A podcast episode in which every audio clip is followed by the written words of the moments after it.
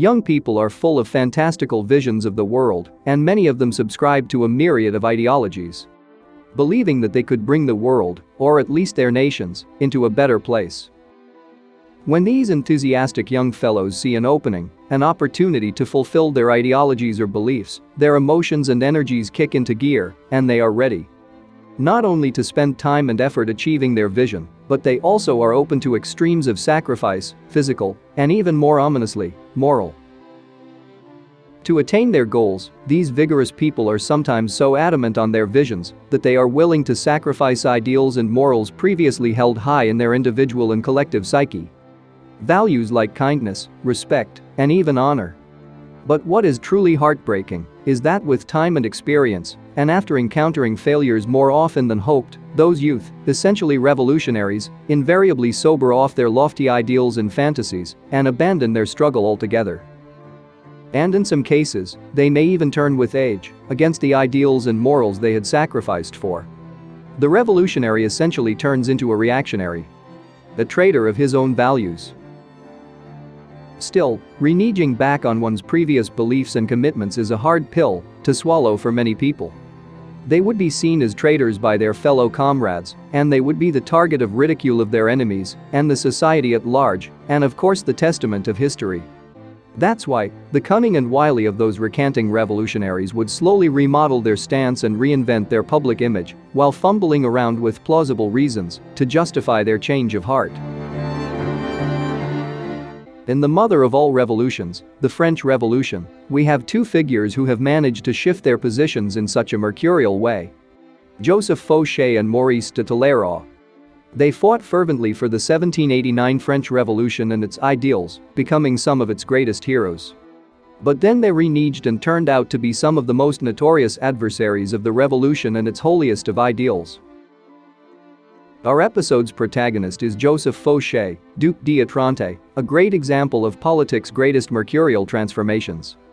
During his active political years, he would turn out to be one of the most feared French statesmen, an important and consequential leader of the French Revolution. And more importantly, the preeminent minister of the police force during the turbulent revolutionary period, during the French Napoleonic Empire, and even during the early years of the Bourbon Restoration. He will even be written down in history as the progenitor of the modern police state in functional autocracies. Joseph Fouché was born in Nantes on May 21, 1759. Young Fouché was enrolled in a school run by the Oratorians in Nantes. But before he was ever ordained, the French Revolution erupted in 1789. With the progressively increasing persecution of the Catholic Church in France during the Revolution, the Oratorian order was dissolved in 1791. Fouché, who joined the ranks of the revolutionaries from early on, joined the local Jacobin club. The Jacobins, formally, Society of the Friends of the Constitution, were the most politically active and violent group of the revolutionaries. Their ideals originated in Paris, but its affiliate clubs soon sprang throughout the French provinces. Briefly, after joining Nantes' Jacobin club, Fouché managed to become its president. And on September 16, 1792, he got elected to the National Convention as a deputy of Nantes. By that time, power in the National Convention was already contested between the moderate Girondins faction and the more radical of the Jacobins, the Montagnards. Initially, Fouché sided with the Girondins, but when he voted for the execution of Louis XVI, he shifted to the Montagnards' side. With the Montagnards clinching power within the convention, Fouché was assigned some important commissions. After the war was declared on Britain in early 1793, Fouché was sent to the provinces to make sure of their loyalty to the National Convention and to quell any rebellions. Centralization of power in Paris, in addition to the increasingly Republican and anti-Catholic attitudes of the revolutionary government, alienated the provincial populace, the local notables, the conservative peasants, and the Catholic believers. In October of 1793, Fouché arrived in Lyon and immediately unleashed a savage campaign of prosecutions. He executed hundreds on the guillotine, conducted mass shootings, and destroyed landmark buildings of the city. Not to mention his scandalous public charades deriding the Christian beliefs and the Catholic practice, ridiculing the major Christian figures, and ordering the priests to abandon celibacy. His actions were so horrifying to the extent that none other than Robespierre criticized him openly. Robespierre, the brutal revolutionary at the helm of power at that time, denounced Fouché's massacres and his radical dechristianization efforts. Fouché was recalled to the convention in April 1794. He became briefly the president of the Jacobin Society, but had to abandon it after Robespierre's fierce and continuous attacks. It was then that Fouché embarked on his career-long, infamous scheming practices against his enemies. And now his major nemesis was none other than the most feared politician in Paris, Robespierre. Fouché managed to brilliantly organize a coalition of politicians who, like him, were hostile to Robespierre and feared for their lives. The coordinated efforts blindsided the all-too-confident Robespierre. He lost his powers in July and was promptly executed. Fouché later joined forces with the Directory which presided over France from 1795 to 1799. During this period, Fouché behaved and acted as expected of any proper Jacobin. After a brief coup d'etat in September 1797, Fouché was sent as an emissary to Milan and then to The Hague. Then on July 20, 1799, he was appointed to his career's most prominent position, Minister of Police. A few months later, during the 18th of Brumaire coup, which corresponds to November 9, 1799, Fouché would turn out to be one of the most important supporters of Napoleon Bonaparte. Kept in his ministerial position by Napoleon, Fouché would embark upon organizing the police and creating a secret police force. While a supporter of Napoleon Bonaparte, Fouché was opposed to his increasing autocracy. As a member of the Senate, he opposed the proposition of making Napoleon Bonaparte consul for life because he expected correctly that it would be just a stepping stone in the process of turning the new republic into Napoleon's own fiefdom or kingdom. Punishing him for his opposition, Bonaparte removed Fouché from office, in effect, abolishing the Ministry of Police. But that sent the entire French police force into a state of great disarray.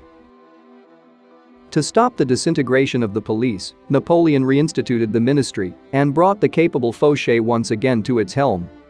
But only after Fouché had bent to Napoleon's wishes, voting in the Senate, not only for Napoleon's life appointment, but also to the proclamation of the empire and Napoleon as the Emperor of France.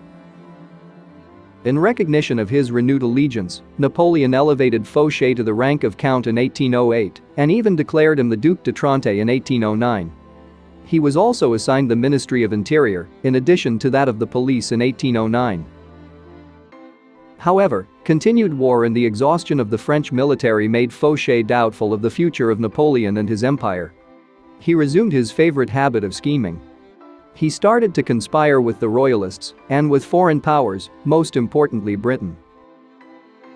Napoleon got wind of Fouché's behind-the-scene intrigues and was especially angry with Fouché's recruitment efforts to staff up the National Guard with troops loyal only to him. Napoleon once again dismissed Fouché from the Ministry of Interior and Police in October 1809 and sent him to govern the Roman states. But before even attending to his new office, Fouché's correspondence with the British was discovered and he was sent to stay in Aix-en-Provence for the next three years. Then he was sent to the Illyrian provinces, but after their fall to the Austrians, he was then sent on a mission to Naples, then under the rule of Joachim Murat, Napoleon's brother-in-law, and one of his preeminent generals. With Napoleon's fall in 1814, after his disastrous Russian campaign, Fouché returned to Paris in April 1814. He was offered the Ministry of Police by the government of the restored Bourbon monarchy of Louis XVIII. But Fouché declined. However, upon Napoleon's 100 days return from his exile in Elba, Fouché would accept the Ministry of Police. Fouché tried to convince Napoleon to adopt some sort of liberal approach to governance this time around. Napoleon refused. That led Fouché to start conniving once again with the Bourbon allies of Louis XVIII and the Austrian diplomats, most notably Clemens von Metternich. After the decisive defeat in Waterloo, June 1815, Fouché was one of the more influential people to convince Napoleon to abdicate. Fouché was even elected as the president of a provisional government. Later when Louis XVIII returned to power, Fouché was made minister of police. But soon his past came biting at him. When the ultra-royalist started digging his regicidal history, he was quietly sent away as an envoy to Dresden. Then after being publicly prescribed as a regicide in 1816, he stopped serving the government and went to Austria to live in exile in Prague, Linz, and finally in Trieste, where he died on December 25, 1820. If you like this video, hit the subscribe button and the notification bell to follow our future videos. Thank you and catch you on the next one. Bye.